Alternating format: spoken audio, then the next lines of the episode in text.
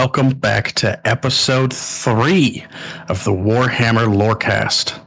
I am your host, Naked Mango. And with me is my co host, as always, the almighty Crit. That's me. Hi, I am all and mighty and crit and not in this game. I am not all of those things. More of a critical fail for 4K, 40K, but you know. I don't know. I mean, you haven't even technically, technically, you're not a loser, which makes you a winner because you've never played a game. Ha, ha, perfect record. I'm the best. King me. Home run. I know we said uh, uh, last week we were going to talk about orcs, but then me and Crit were talking, and we decided we don't really care what you guys want. That's not even remotely true. What we're going to do to kind of clear up some of the stuff we talked about the first two episodes, I'm going to start going over the base of 30k lore to explain a bunch of the stuff that happened to create 40k lore. I want to. So, uh, I'm gonna I'm gonna cut you there, and I'm gonna explain exactly why we decided to do this. we do care about you, and that is why we're doing this because for all of you longtime 40k fans, you pretty much already know what's going on and why there's such a division in the ranks of the legions.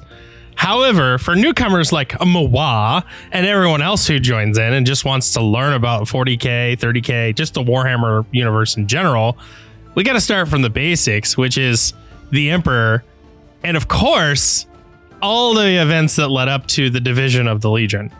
So there you go. Now that's Mango's nice way. Yeah, my nice way. I'm an interpreter now. anyway, sorry, go ahead, Mango.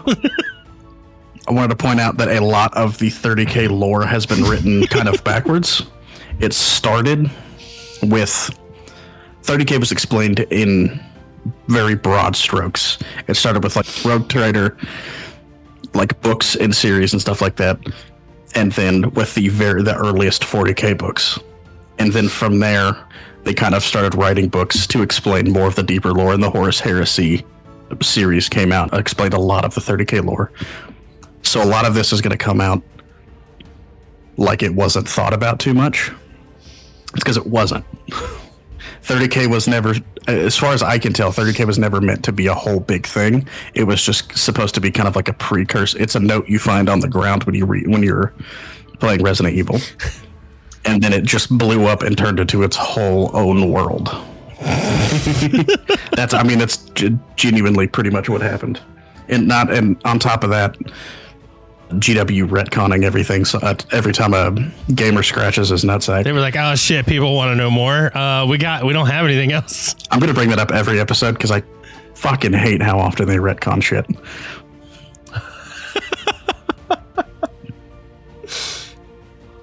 and then, of course, I wanted to talk about. this is going to be the world of 40 of 30k. Once we there's a lot of 30k is mostly about the Space Marines. Xenos were kind of heard but not seen very much in 30k. There were some major battles, but it's not nearly as bad as it was in 30k. The Emperor was not worshipped. He was not known as a god emperor. He was just the emperor of mankind. There was no inquisition because chaos wasn't around a lot. There really were no chaos, not in the way we know in 40k. Tyranids didn't exist. They hadn't arrived yet. Tau had not been born yet. Necrons had not awoken yet. There was just the humans, Eldar, and the orcs. So, a lot of the deeper, darker, and well, a lot of the deeper information I'm going to get to when we talk about the individual factions and how they affected the universe. But before we get even to the 30k lore, we have to, of course, talk about the Emperor. He is, you know, just slightly important and also technically immortal. So he's been around. he's been around for a hot minute. Oh, I can't wait to talk about the immortality part because um, I have opinions. So his rise to power and his birth and things like that. Um, there are different versions, and that's because GW released a canon version and then later on decided they wanted him to be more of a mystery, like the all powerful Emperor Mysterious type deal. So it was they retconned it to be more of like in game lore, like a tale that the soldier's tale and stuff like that. So I'm actually going to have uh, Aaron read a portion of a book that explains that. Oh, I get to read? You get to try. so, the Emperor was born while the rhythm of the warp still flowed strongly through all natural things. The old shamans were guided by the warp, in their turn, guided their people. But even then, the growing power of humanity was beginning to make itself felt, and the shamans feared that their knowledge and the whole way of life would eventually pass away. The energies they depend upon were becoming increasingly difficult to tap. Worst of all, they were losing the ability to reincarnate.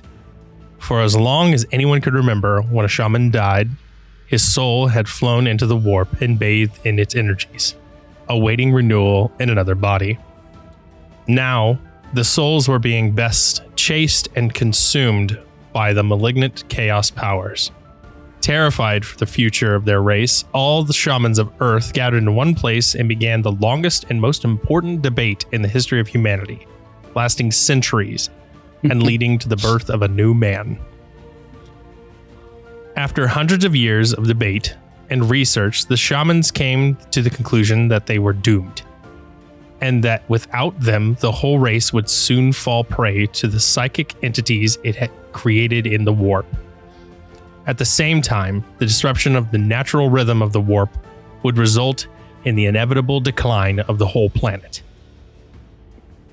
They divined a future where all of creation would be consumed by mankind's greed and ambition.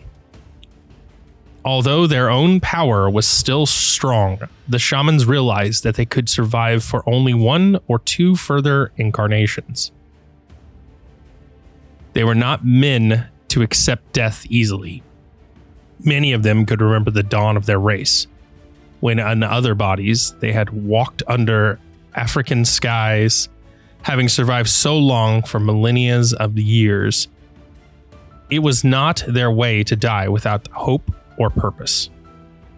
They were therefore decided to pool their own energies by reincarnating in a single body. In their thousands, they swallowed poison and in their thousands they died, and their kind was gone from the earth. Within a year, the man later to be known as the Emperor was born.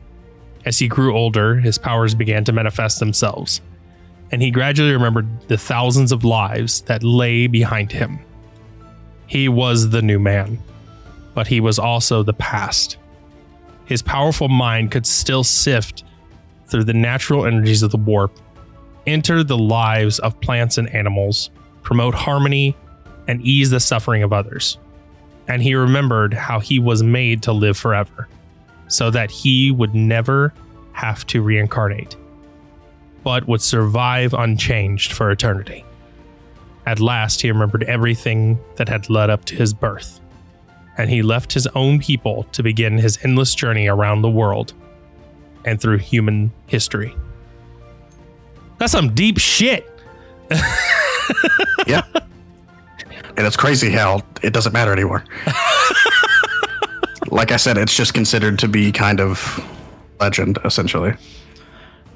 Since th- that was come out, a new story was described in The Master of Mankind by Aaron Dim- Dembski Bowden that describes the Emperor as a human child that had awakened his powers when he finds that his uncle has murdered his father, which could have been, quote unquote, the first murder could be committed by a human in cold blood, the Emperor shows this memory to a vision to Ra, one of his custodes, once he had created the custodes. But then the exact same story could be considered a metaphor, since the Emperor at no point outright responds to the question, Did this actually happen? So it's and the the author of that book did an interview, and one of his quotes was, I did not want to say anything finite about the Emperor. He's supposed to be this big mystery. And this also, he also wrote it in such a way that it doesn't negate the shaman's origin story. The Master of Mankind version just says that the Emperor was a child, and at some stage his father, whether it was real or adopted, was murdered, and the boy who will be king was able to stop the heart of the murderer with his psychic abilities. Both of those origins date his birth to be around 8000 BCE and place it in what is called Anatolia, which would be modern day Turkey.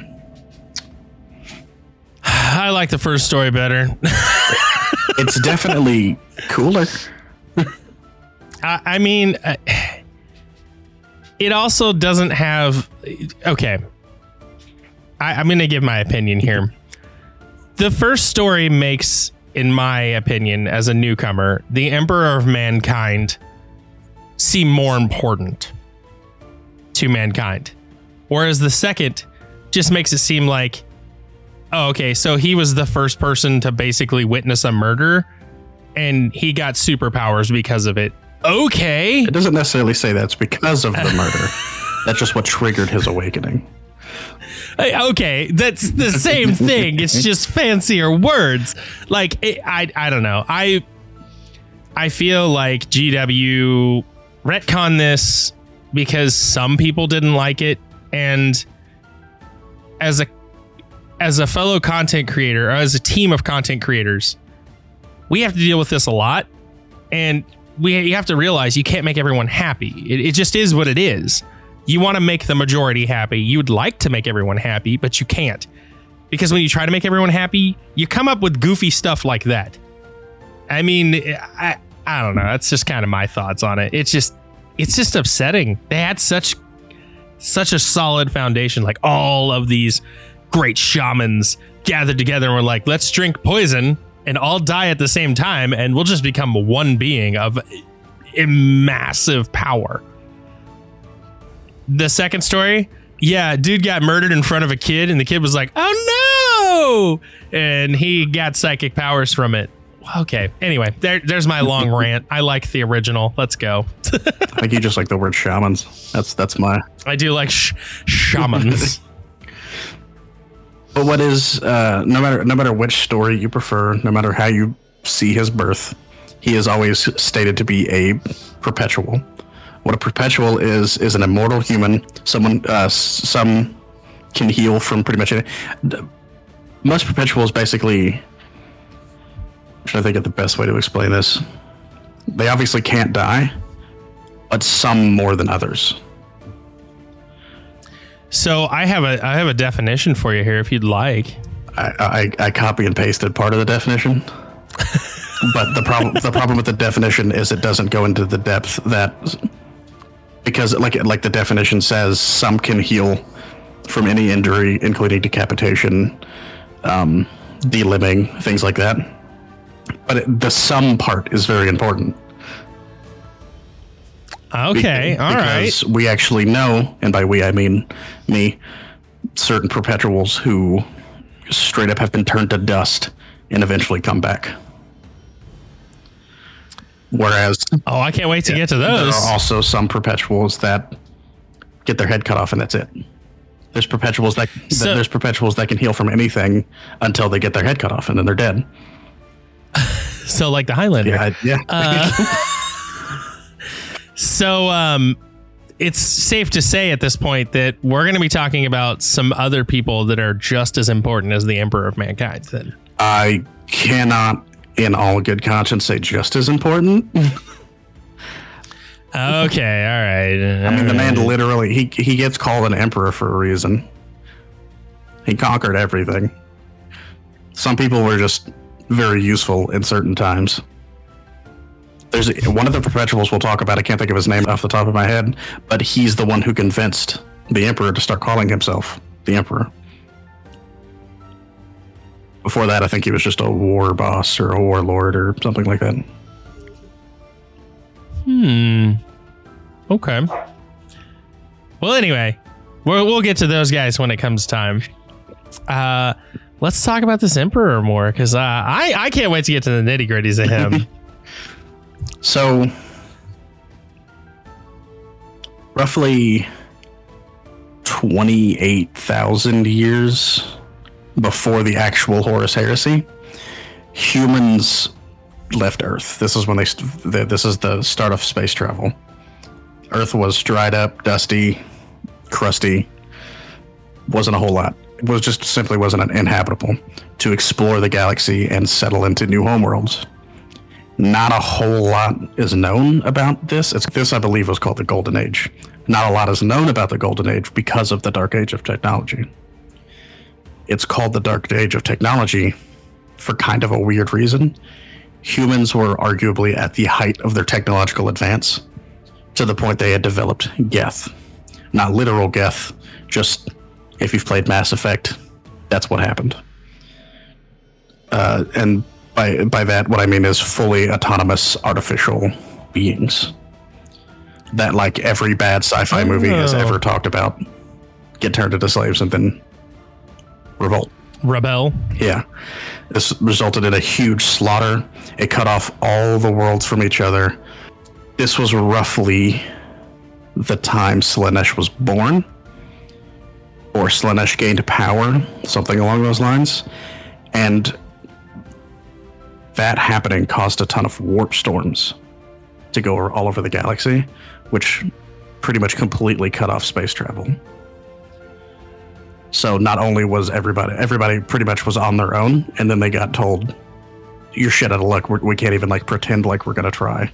You're on your own." and this this is the reason why in 40k there are no robots. There are only servitors.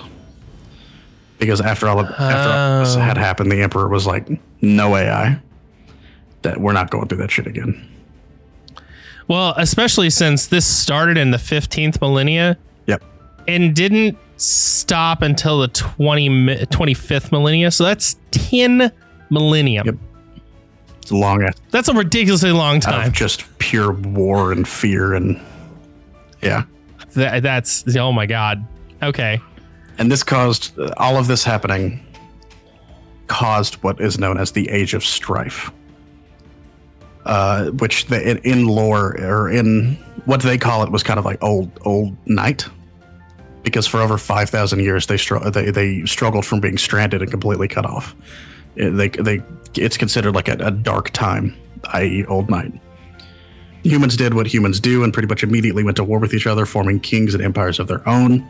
Some maintained the technology that they had had whenever they had landed. Some even managed to improve on it. Most uh, i should say a lot devolved to like poo covered sticks and rock covered in poo to attack each other just going fully feral And it's important to note that right now, during both of these major time points, the Emperor is nowhere to be seen. Yes, he had spent the vast majority of all this time kind of working in the shadows, pulling strings. He, he's trying to bring humanity together, but he has not revealed himself to be this like omnipotent, all powerful, immortal. being. Mm. So, dear lovely listener, we don't have our Emperor yet. He doesn't make the rule no AI until 40K, which is much further from right now because we're in 30K talk right right now. Yes. Okay, so yeah, much further from now. Yeah. So no emperor right now. This is two millennia where humans are basically kicking their own shit in because of their own mistakes. And there's no emperor. I apologize. I should clarify. The Emperor made that rule because of the Age of Darkness. But yeah, he did not make it until he rose to power and was the Emperor of Man. I apologize. so no, no, it's good. I just want to keep everybody on yeah, on track here because I'm the new guy and I'm trying to follow this. So far, so so far, so That's good. perfectly fine. We leave I we leave the Milky Way galaxy because we're like, uh, we we totally laid waste to this crap. Started the golden age, then abruptly went into the dark age of technology by making a bunch of crazy AI. You know, was it Skynet? Uh, we have Skynet now, and then we get out of Skynet, and now we start our own kingdoms, and we're kicking each other's shit in with you know shit covered sticks and you know pokey sticks and rocks and some people still have guns, and so we're at war with each other now because everybody wants a piece of the pie and nobody wants to share. Uh, exactly. There is no one leader, and as soon as peace is out the door, everybody's like, "I'm in charge. Serve me or go fuck yourself." Yeah, see, no, and that, of course, is not including the all the uh, millions, trillions of people, planets that just fully starve to death because they, without supply lines, you're looking at death worlds and things like that, where you just get in. There's one death world. Can't think of what the, I can't remember the name of it. The only reason I remember anything about it is because one of the deadliest things about it. I'm pulling this out fully out of my ass. So listeners, correct me if I'm making this up. So positive I'm not. One of the deadliest things on the planet are frogs that their fight or flight response causes them to explode. and, and they, oh my god! And they have like the death world, of course. Like most death worlds have like a twenty percent survival rate or something like that. Like on this planet, ninety percent of the deaths were these frogs. I want to say it's one of the death worlds where one of the more important Imperium like guard regiments come from, like Cat, not Catachan, but one like one of those. Anyway, none of that matters till later. so basically we're we're in the 25th millennia right now, the age of strife, and this carries on for 4 millennia to the 29th millennia. Yep. So we don't get very much beating each other up. And then of, co- in comparison. Of course Terra, which at this time I'm honestly unsure if it, I'm honestly unsure when it became known as Terra because even in their own records, it's called Old Earth for a really long time. And then just at some point, they started calling it Terra instead. It also, it, just like everywhere else, immediately went back to war. And in the end, they pretty much went, did the same shit the Krogans did again for Mass Effect. They just nuked the shit out of each other and tried to destroy, they basically destroyed the planet. The planet went full Mad Max, but instead of with like kind of mutated people or like cannibals, some people got like genetically modified and like there's like half mech warlords called techno barbarians which technically the word techno barbarians doesn't matter that much it just sounds super fucking cool so all of these these wars and during the age of strife were basically primarily fought on terra or old earth no i just wanted to add that in about terra any oh, okay. anywhere there were people who survived, they fought until they formed their own kingdoms or clans or empires, whatever you whatever they had decided to call them. Everybody had there were wars on every planet, except for the ones where everybody died.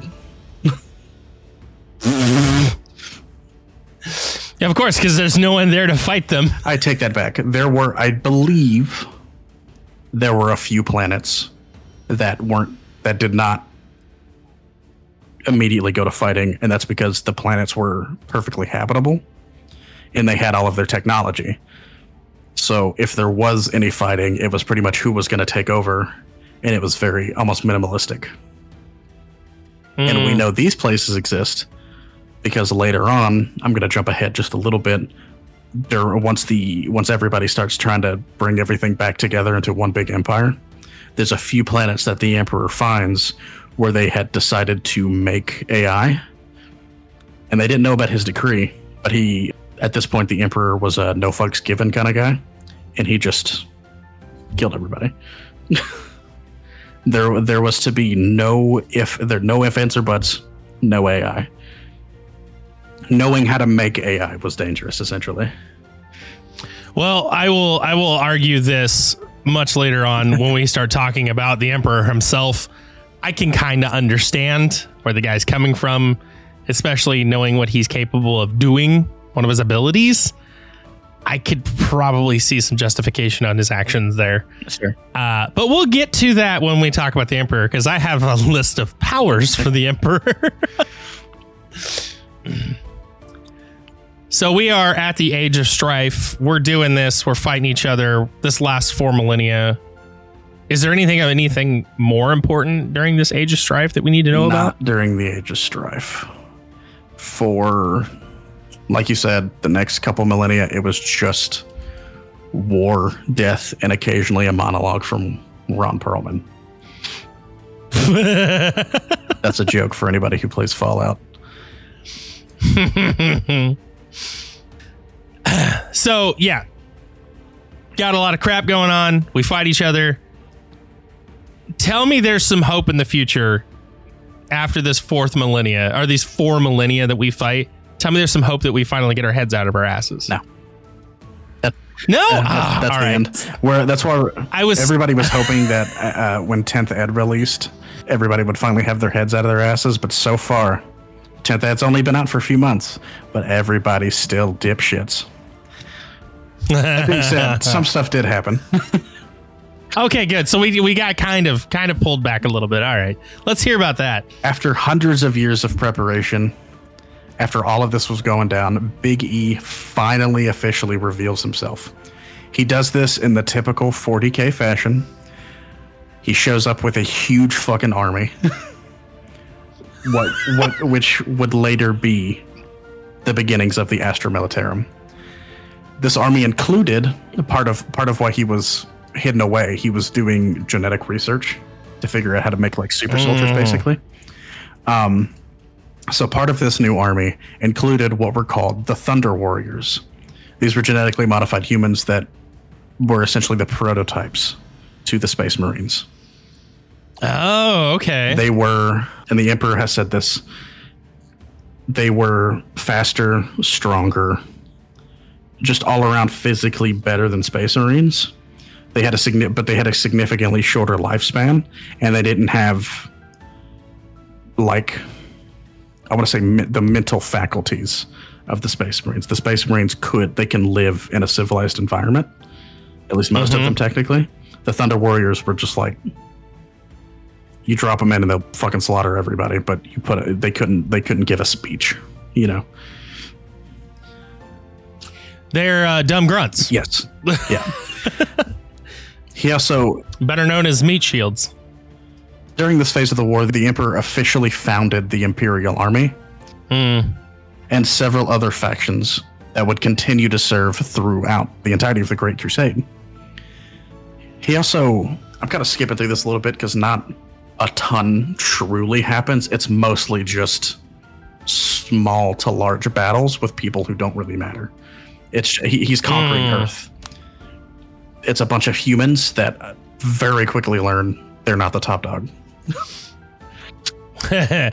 big E is. So he, he essentially uses the Unification Wars to continue his research and test out his Thunder Warriors, And to the point he in quote like quote unquote perfected his Space Marines towards the end of the wars, and he definitely, definitely did not once he had the Space Marines created fully just murder the Thunder Warriors.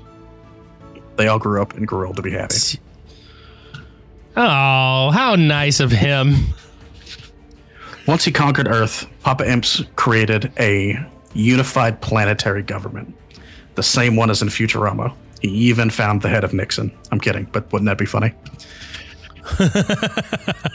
he then went to Mars to speak with the Cult Mechanicus. The Cult Mechanicus was the basis of the AdMech, the Adeptus Mechanicus. The Cult Mechanicus Mhm. still exists today. They are the if the AdMech is just the people, the Cult Mechanicus is their church. It's their monks. They're religious people Okay. to slim all of that down because that not a whole lot happened, but it was incredibly important. Uh, the Treaty of Mars was basically uh, Big Daddy agreeing to let Mars, the, Adept, the Adeptus Mechanicus, do whatever they want on Mars and other Forge worlds, as long as he got to use all of their goodies for crusading. So basically, a big part of the Great Crusade, once it got started, uh, was which the Great Crusade was essentially to conquer the galaxy. He was planning it even before the Primarchs disappeared. The Primarchs disappeared right about, right at the end of the Unification Wars, right at the beginning of the Crusade, like in that weird sphere of time. It was pretty much to, like I said, conquer the galaxy and spread what he called the Imperial Truth. The Imperial Truth was created by the Emperor even before he left Earth. It was an ideology. I'm just going to read the definition. It was an ideology defined by the core values of reason, respect for the methodology of science, and secular progress. It was intended to replace the older traditions of religion, superstition, and faith that had long defined many of the worlds of mankind, that had fallen into darkness during the Age of Strife. Uh, After the first interstellar civilization. Basically, the imperial truth is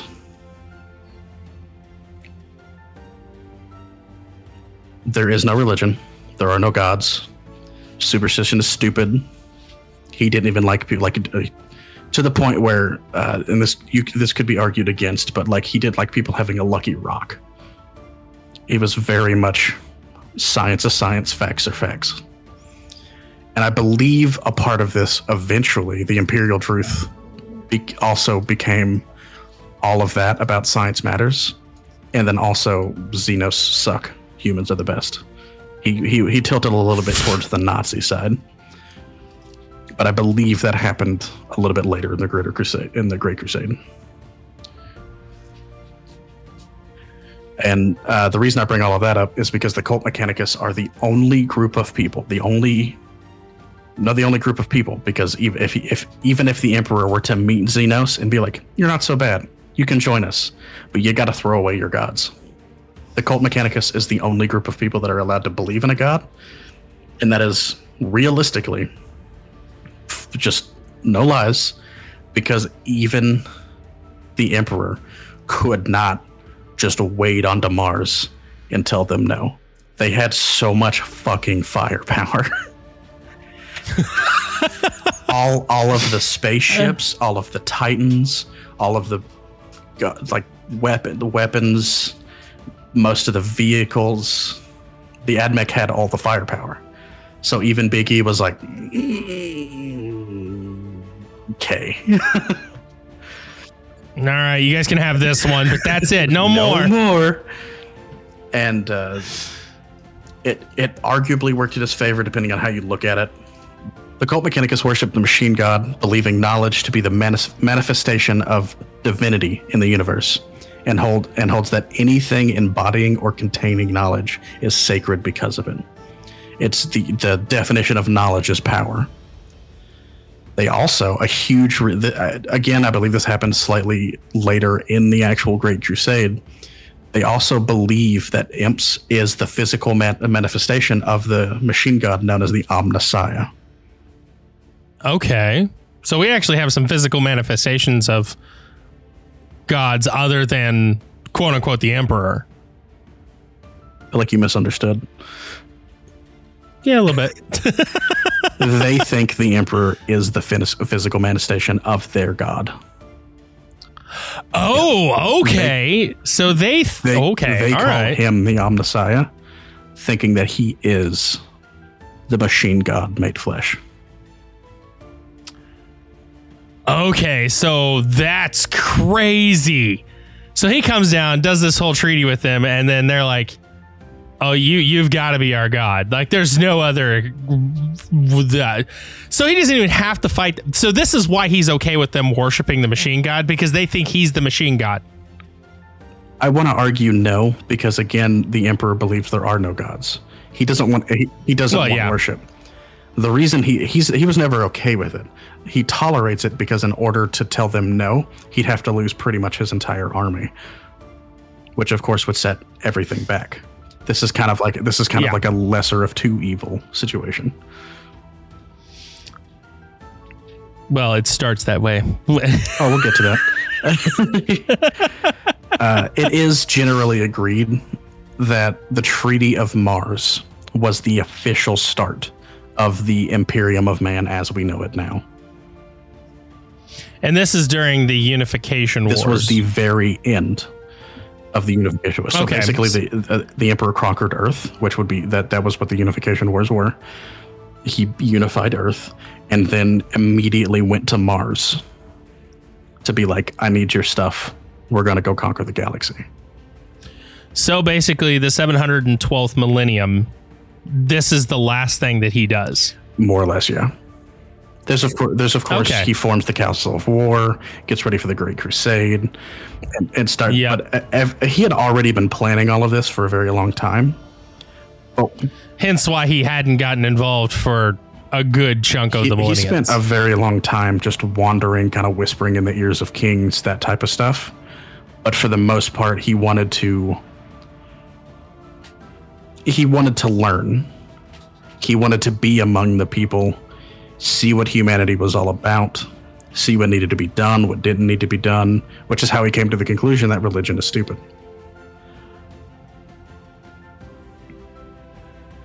okay. I feel like This is uh I'm getting a mad respect for the emperor, honestly. Mad respect for him. Uh I okay. So uh so yeah, so we're at the end of the unification wars. Is there anything of any other crucial importance here? Uh, no, realistically, the last thing that were to matter for the Unification Wars is, like I said, forming the Council of War. Mo- he puts several of his most trusted advisors from Earth, the leader of the Martians, or the AdMech, I should say, got a place at the council. And the latter half of this part of the millennium was planning and preparing for the Great Crusade. And once they once a little bit of time of prep, they're building ships, training soldiers, etc. And so begins the Great Crusade. Okay. And uh that I think that sounds like a great place for us to go to a mid break, don't you think? I don't know what that is. Welcome back to our favorite part of the show. Is it though? I mean, we don't actually have to know anything. We just share links and talk about cool things we found on the internet. It's you're right, you're right. And we get to talk about our patrons, right? We can talk about our patrons, right, Crit? Right? uh see what ha- happened was okay so everybody at home is ready to strangle me i know the patreon takes a lot longer because the shirts i have to design them. And right now the problem i'm running into is all the designs that we keep coming up with behind the scenes and we're like oh that'd be so cool. Oh that'd be so great. Uh yeah they're already done. So that's copyright infringement. So i am currently working on some others but they should be done within the week. I've already got two out of the four designs we need for our merch items that you'll be getting at certain levels on Patreon. So two of them are done. Uh, little hint: we have, of course, we have Mango's favorites, the Space Wolfies, as a design. Ooh, woo. and of course, we have my favorites, current running champions, mind you, for my favorites, uh, the Blood Angels. And we have a special design for those that'll be in a shirt. The things I'm working on right now are I toss around the idea of a poster of the map of the warp, which doesn't seem possible. And I also tossed around the idea of a coffee mug of some things. But I think we may stick to shirts the first time around. But don't worry, I only have two more designs to make. I usually make those in about a week, so we'll be up and running. So there's your Patreon news. If any of you have any merch ideas that you think, like if, if you want something specific, let us know. And if we can make it work, yes. hell yeah. Yes, because it would make my job so much easier to know what everyone wants. So, if that is something you are interested in letting us know, hit us up on our Twitter, which Mango has graciously created. Warhammer Lore. Yeah, Or Warhammer you can- Lorecast. What it's super fine, easy Oh, to find. Warhammer Lorecast. uh, or you can hit us up on the Discord and just go into the Warhammer Lorecast on the Robots Radio Discord and just go in there and be like, "Hey, I would love this as a merch idea. I think this is a good merch idea. What do you guys think?" If it's something we can do, it's something that seems feasible to us, and it's something we think would actually be a good idea, then yeah, heck yeah, we'll totally dro- drop it. But yeah, so pitch us your ideas because I'm sitting here scratching my head for mine. Not to mention, I mean, ultimately, it's it's for you guys too. Also me, Yeah. mostly me. Fuck you guys, but it's for you guys. so obviously, we want to know your opinion. Oh my god, you just want the Uwu shirt. I would literally wear nothing but it. I would go full Winnie the Pooh. Ah, no.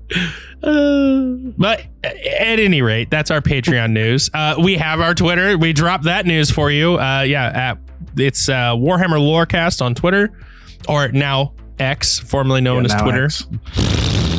Get with Whatever. The, get with the times, old man. But uh, yeah, so uh, is it is it my turn to drop some uh, lovely merch? Can't think of anything funny to say. Yeah, go ahead. So, uh, hey, Hi. I heard there was a heresy. So I got here as fast as I could. Do you ever want a shirt that said that? You ever just felt like that? Like you walk into a room and you're like, I, I feel like there's heresy afoot.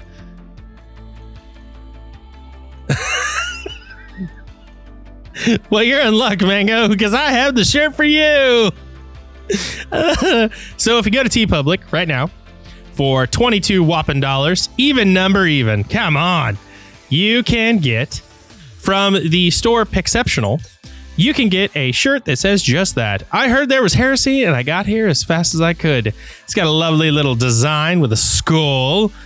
Uh, it's you can get it in multitude of different colors. Uh, it's there's even a tie dye color in here for those of you who are absolutely just huge tie dye fans. You can get it in tie dye, and actually, it's pretty funny in tie dye.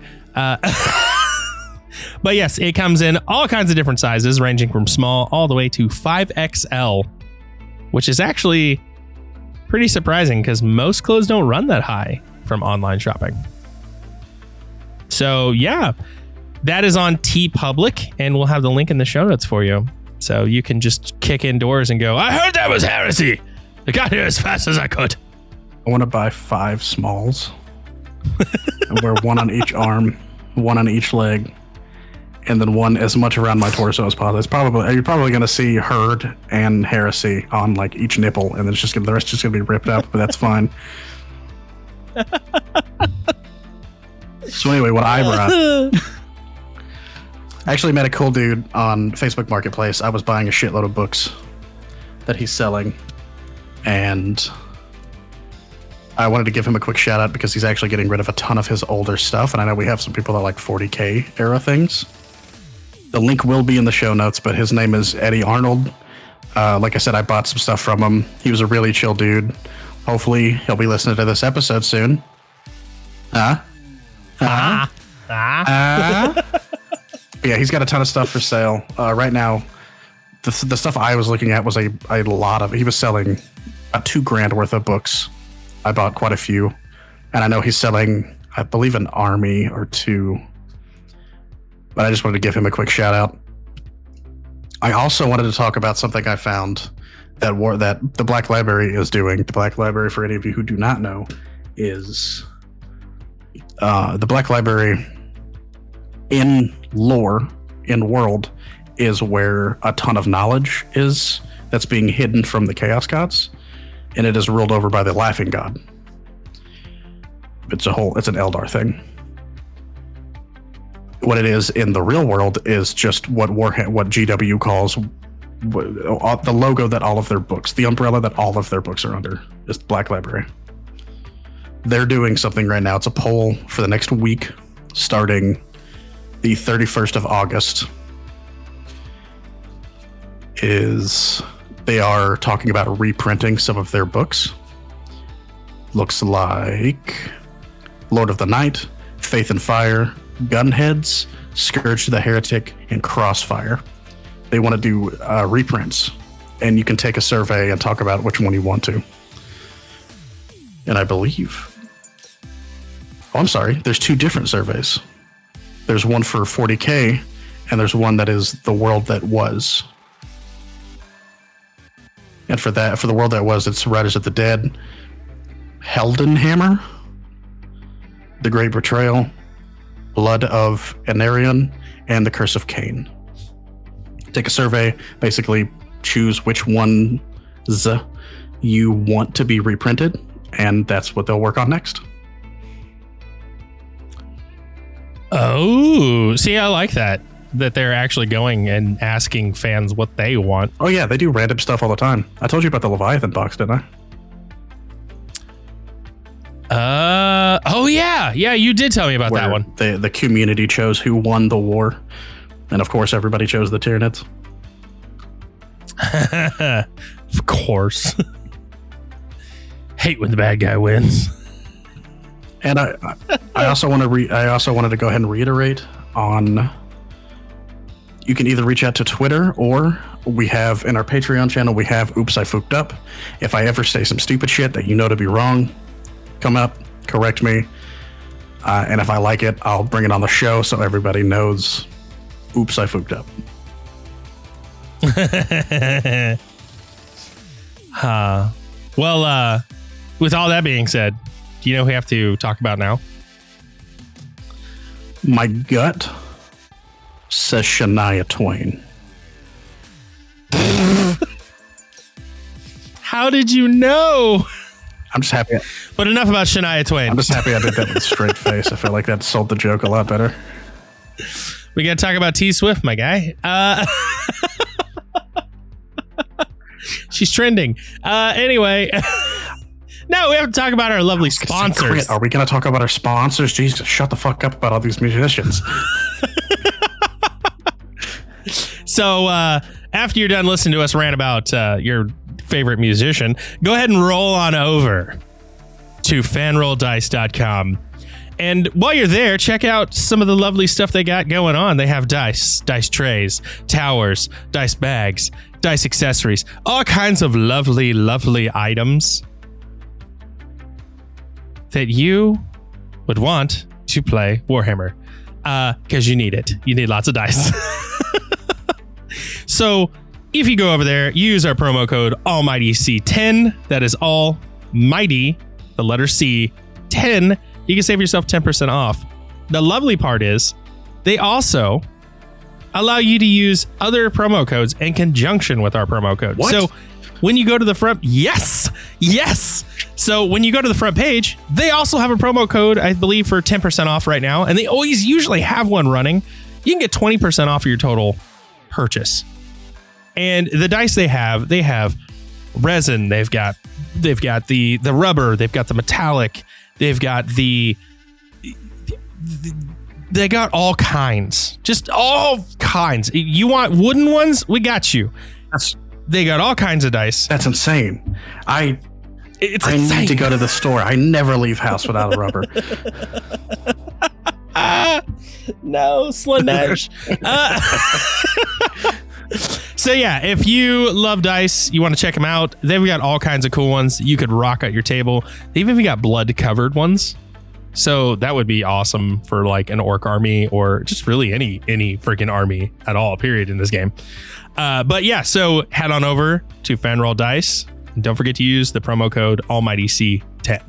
And when you're done there, if you love to game and you're an adamant Nintendo Switch player, head on over to nyxigaming.com and use the promo code LOZLORE and save yourself 10% off there. Because right now they have all kinds of kick ass glow controllers, they got all kinds of kick ass Nintendo Switch accessories like bags, carriers, even charging platforms. And currently, their new and popular item is the Nintendo Switch GameCube wireless controller. That son of a bitch is awesome. I've got one. It's fucking amazing. It is OG GameCube controller. Stick drift, not a thing with this controller. You can literally twist the knob, pull the stick out, and replace the son of a bitch. You ain't got to worry about any of that stuff. Twist it. Bop it. Twist it. Bop it. so, yes, head on over to nyxigaming.com and use the promo code LOZ lore and save yourself 10% off. And there, there are our sponsors for now. For now. Bum, bum, And guys, also, I want to throw this out there. Don't be shy. Don't be scared. This is Fumbling 4. We have 400 podcasts. if if you showed up just because you like Warhammer, I promise we have something else for you. Check us out. Mm-hmm. We all like to talk. Some of the times, you can even see my pretty face. And Aaron, and Oh, Aaron's other face. You get it. Uh, oh, okay. oh my gosh. Yes, and the link to all of those is not in the show notes for those. No, just type in fumbling four and you'll find all our lovely podcasts wherever you get your We podcasts. are literally everywhere. We're watching you right now. Uh, it's getting creepy now. Now we gotta end. We gotta end the mid break. We gotta end it there. It's getting Okay. creepy. Um, if you hear me talking from your closet, no, you didn't. I'm just looking for more subscribers. Hey, Mango, we're back from the midbreak. And I'm taking this shit over because I'm excited to talk about the Emperor. Are you ready for this? End call. And call. Let's go. Uh, I want to. I, I want to learn or give opinions. Mostly give opinions. Yeah, mostly give opinions and tell me how wrong I am. Okay, so this is what I found out in my research about the Emperor. Okay, so the Emperor goes by many names, many of which he doesn't actually like, but I'm going to list them right now. And this is the the first batch is the names he's been given by his devout followers. So he's been known as the Emperor of Mankind, the God Emperor, the Master of Mankind, or simply the Emperor. He will also refer to himself as Revelation, which is so badass. That's gross. Wildly different opinions. It's awesome. if a man walked up to me holding other people by his mind, full Darth Vader, and said, Call me Revelation, I'd say, Kill me. I can't. That is so. That's, whoever came up with that was actively in a basement for like a really long time. That's a strong opinion, I know. And I apologize to anybody who thinks it's cool. Uh, Oh, there's more because known by his chaos enemies, he's called the False Emperor or the, corpse. Corpse Emperor. So I think the Corpse Emperor is way more badass than Revelations, to be honest. And uh, he's earned that title through his many Oh, deeds. yeah. Chaos can't. Oh God, they hate him so much. so uh, basically, what we do know about the Emperor is he was born before the Chaos Gods. Actually, we, we don't know if they were he was born before the Chaos Gods or before their inception into reality. I guess you could say. We don't know any much about that. We just know he was here before they were. A lot before they were during his kind of exploration of the world as we know it, he started to realize that mankind's actions were creating or inviting the chaos gods into this world from the warp. Is that false? Am I wrong? I wasn't listening because I realized something. Uh oh, what'd you realize? I wanted to. I wanted to. Th- I, I need to at some point throw in the fact that uh, Age of Sigmar is not Canon. anymore it, into the 40k universe. So I need to bring that up. And I was waiting on a chance to jump in. Who was not listening to you say a fucking word? Hey, that's okay. So everybody at home listening, now you know the Sage of Sigmar is no longer canon to the 40k universe. Basically, what had happened whenever it, it was considered canon to the 40k universe until the age the the events of Age of Sigmar. Ah. then that that's when GW kind of decided to take them it, it in its own separate direction. I see. I'm starting to agree with you. I'm hating this. Uh, so, at any rate, during his travels, he learned a lot about mankind. He also learned that these motherfuckers like to sin a lot, and because of this, they are inviting these chaos Okay, gods. define to sin. All right. Okay, all right. War uh, for the first one. The first big baddie that showed up uh, was Khorne. Okay, every freaking conflict raging across the globe herald the waking and the birth of Khorne.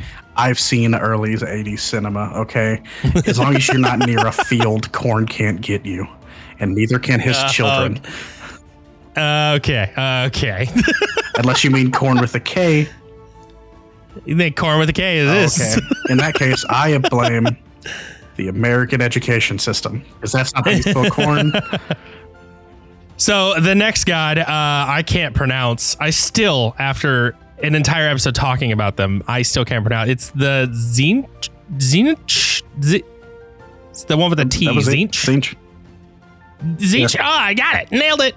Uh, Zinch was the next one, and this was due to the nations and politics growing to maturity with double dealings and the implicit intrigues that are going around. So all the double dirty backstabbing bullshit that politics they thanks a lot. Got another chaos god because of you. Nurgle was the third to wake, and it was sweeping across th- this this plagues were just sweeping across old Earth's continents. And by the end of the Middle Age, these three chaos gods were fully going at it. They were fully awake, they were ready to go. And this brings us to the fourth one, which our emperor actively attempted to stop, which was Slaanesh. He actively tried to stop by doing some shit, which I'm sure we'll talk about eventually. But just know a lot of people died in his attempt to stop Slaanesh's waking. That's okay. A lot of people And- died in Slaanesh waking. Eh, yeah, it, yeah, it died because of it, and then uh, afterwards. but yeah, he. This is where he actively got involved. He's like, "All right, no more of this shit. We we got to stop this." It didn't work. I sh- It came close. From what I saw, it came close to stopping it, but he was just yeah. just too late. And it was a lot of it was because of the um the Eldari. Yeah. So they they, they just I mean, we already talked about Slaanesh. You'd be fucking you'd be getting Slaanesh. That's basically what the Eldari were doing. Someday we're going to have a trigger warning episode and we're going to get into it. Yeah. That's why I said we're going to talk about the whole ordeal eventually. But just know our Emperor boy, he tried. Revelations tried, okay? so, after all of this stuff, the mo- one of the most important things to note with him in this, I believe, is going a little bit into Horus Heresy. So, we won't talk too much on it. Am I wrong? Uh, It's going to be about the Golden yeah, Throne. a lot of it has, because a lot of that happened during the Crusade slash heresy. So Mm-hmm. So okay, I'm gonna lightly go over this because I'm sure we're gonna dive deep into we're going to talk so much about the, the Crusade. So many things happen. so essentially, he erected the golden throne on Terra. This was his seat of power. This was his place of this is me. This is this is my emperor or empire. And then it actually the golden throne became way more important than that because currently as we know in the 40k universe the emperor he is no longer a body he is basically part of the the weave Now, technically, he is still a body. yeah okay yeah he's still a body but it's decaying slowly and turning It's to dust pretty much just a skeleton at this point. yeah Uh, uh but but we'll definitely we'll, we'll get into that. Uh, so with the heresy. Yeah. So the only thing I wanted to talk about right here, the reason I bring all this up is because we are going to go into this more and we'll talk about the Emperor a little bit more when we get to that, I'm sure. But I thought it was cool in my research that I found that the Emperor, the way he communicates with his people now versus the way he did then, is through the Emperor's tarot. Yep. And this can only be done by Inquisitor Covenant. No. No. Okay, so that was that part of my research was wrong because I found a lot It's- of the Inquisitor Covenant were the ones communicating through yes, Terra. your your research was not wrong. What is wrong is the Inquis- Inquisition saying that. There's been pl- there's Oh. been plenty oh. of people. So the the the Emperor's Tarot is just tarot cards made out of a specific material that is very sensitive to psyker energy. So Okay. anyone who has that deck of cards, which you can buy at a fucking speedway, in theory, in theory, can do it. It's just a matter of does the Emperor care enough to send out his psychic energy to that tarot card? Yeah. I I just So- want to say really quick yeah. the a huge reason why I haven't finished Guilliman's Gully, Guilliman's Guilliman's uh, Papa Smurf. His Papa book Smurf. series is because it goes really into it really in depth about the tarot cards and about how tarot operates and stuff like that. And I cannot tell you how cool of a concept it is for tarot cards to work like that and how fucking boring of an execution it was. My god, was it a slog. Read the books, they're really good. Holy shit, I could care less about these tarot cards. In the in Oh, the book I was- series. I was gonna tell you exactly how they work, actually. So I was gonna break it down. Uh, very simple. No, you're fine. So basically, you have a 78 cards. The tarot will not be exactly the same in the Calixis sector as it is in the sector solar. Yep. So there's different variations, such as the Wallari deck, the bone cards of the three priests of uh, Exorandus, and the solar deck. There- There's the decks are different essentially, but they all pretty much do the same thing. They all consist of 78 cards. So the way it works is the cards have to be laid down upside down, then turned one at a time, and as they are turned, they are read and interpreted by the reader. The second and fourth cards drawn are the signifiers, bringing clarity to the ones preceding them. So that is the basic breakdown of how these work. Not too unsimilar to actual tarot card readings, from what I've been explained by our local tarot card expert on the podcast, uh, Michelle. So It's supposed she it's does. supposed to work exactly the same way. It- it's just Yeah. it- instead of it being like a the universe is speaking through me type deal, it's it's direct intervent. It's it's your quote unquote deity is directly being like, this is the card that's happening. This is the card that's happening. This is the card that's happening. Read and decipher my message. Mm-hmm. So it does go on further to say in my research that some of the images can be varied. The cards can be physically changed in appearance through the Emperor's will. You know, one of them may have an appearing object, one of them may have an object that was in a person's hand that's vanished, another one may have super changes like now it may, you know, the the hangman for lack of better you know, whatever's on these cards, the hangman may have a devil's face. Or there may be shadows where there weren't any before. Like there's different variations to the card pending the emperor's will. So this this is much more in depth than a you know actual real tarot card reading that you would get here where the tarot cards are always going to be the same. It's just, you know, depends on what you get. These the cards will physically change appearance if the emperor so much wills it. So I thought that was pretty cool. But that actually leads me into the last thing I want to talk about the Emperor before we go, because we're going to be talking about the Emperor a lot. I want to give him some stats. It's weirdly important to 40k. Like, weird. I know it's weird. Uh, I want to give you guys some stats at home to know why he's so important and how potent this man actually is. So he is, as far as the universe knows it, the most powerful psyker. Yeah. He he is the the the big papa of psykers. Like nobody in the entire universe, as far as any sentient life knows it, overpowers him Individually. individually. Yeah, there the are. argument could be made that if an orc Waaagh is big enough, maybe uh, the the uh, the issue there is that nobody he's never had to go against a huge Waaagh or anything like that. It, it the, a, a safer way to say it would be we have yet to see his limits. Mm-hmm. Yeah. So, other than that, you touched on at the beginning of this episode.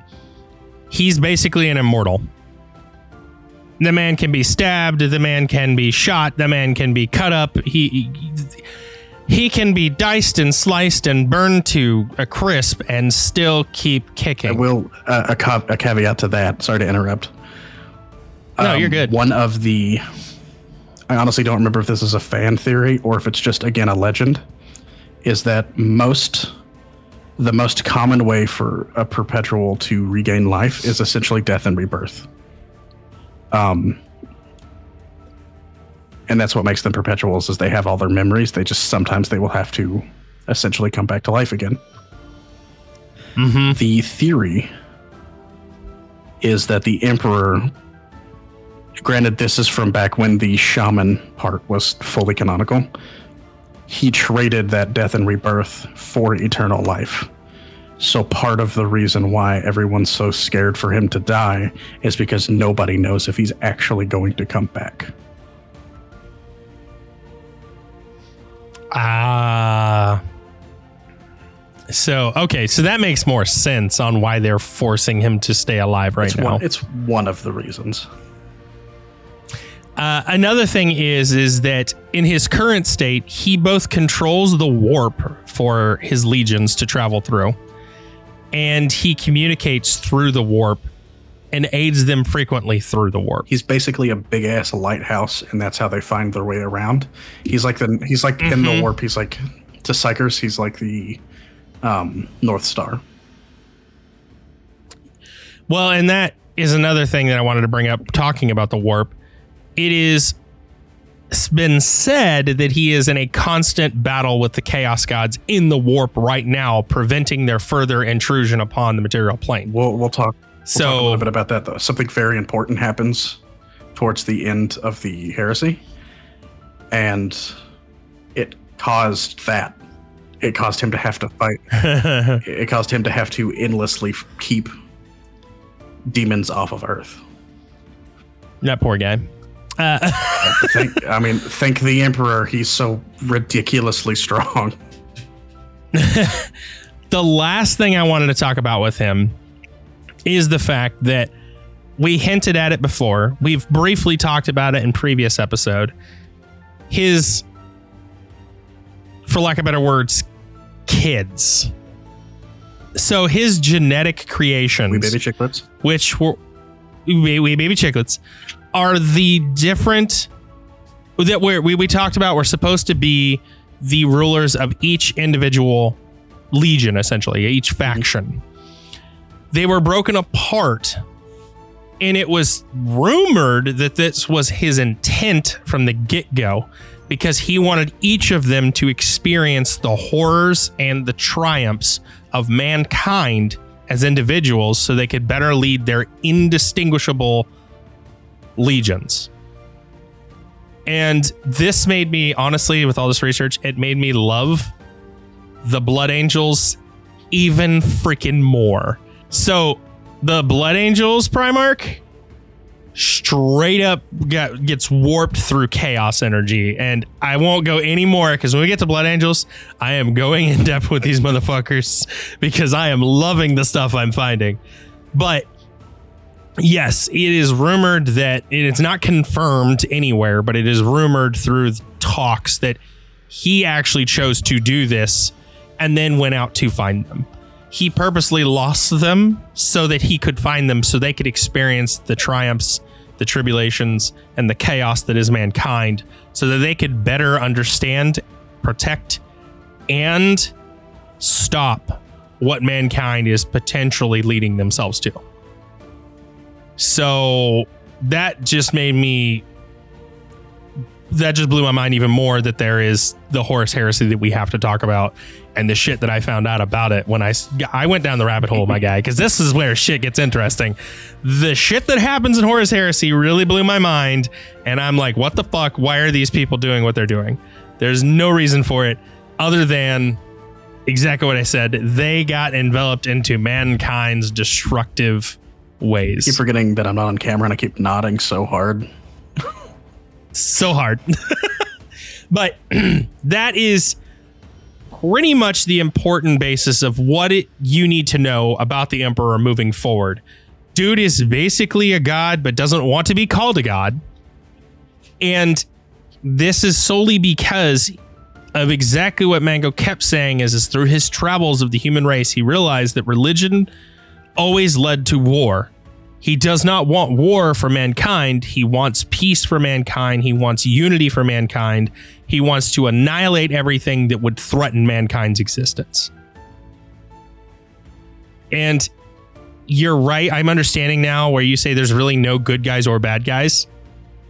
But I'm starting to see that because the Emperor has the ability to basically foresee the future to an extent, the reason he's annihilating certain planets worth of people because they created AIs, and the reason he's annihilating certain races of aliens is because I am starting to believe he's seen things in the future that he does not want to come to fruition. So he's trying to stop it now. I am choosing to not voice my opinion because of everything that happens in the Crusade and Heresy. I Okay, so I guess I'll get Yeah. schooled when I that have comes very up. strong opinions about the Emperor.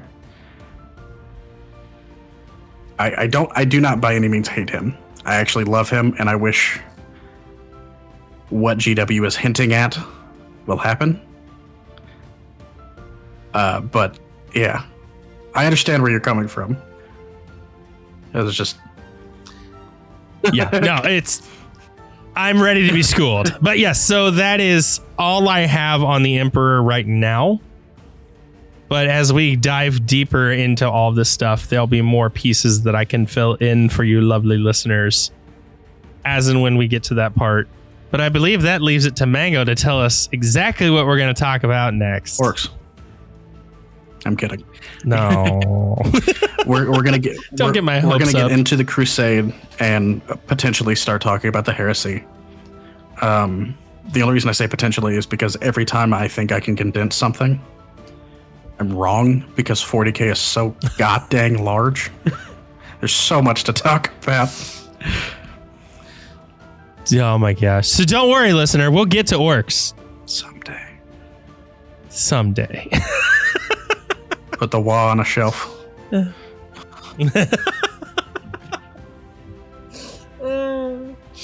Uh, well, I guess I'm done. That's all the info drop I have for you.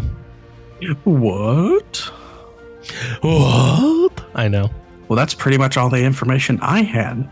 But that can only mean one thing. We're at the end of the We're at the end episode. of the episode.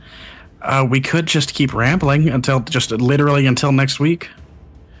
Does anybody Oh. want a, a week long episode? I certainly don't. Uh, nope. All right. Well, then I guess I'll give the final send off. Thank you all for listening, and we hope you tune in next week. You better fucking tune in next week. I'm watching you. I can hear your clickety clacks on your keyboard. Thank you for tuning in to the Warhammer Lorecast. If you like the show, please leave a five star review. Tell a friend. That's how we grow. And stay tuned on that Patreon coming soon. And finally, shortly within the next week, we'll have our Twitter up and running.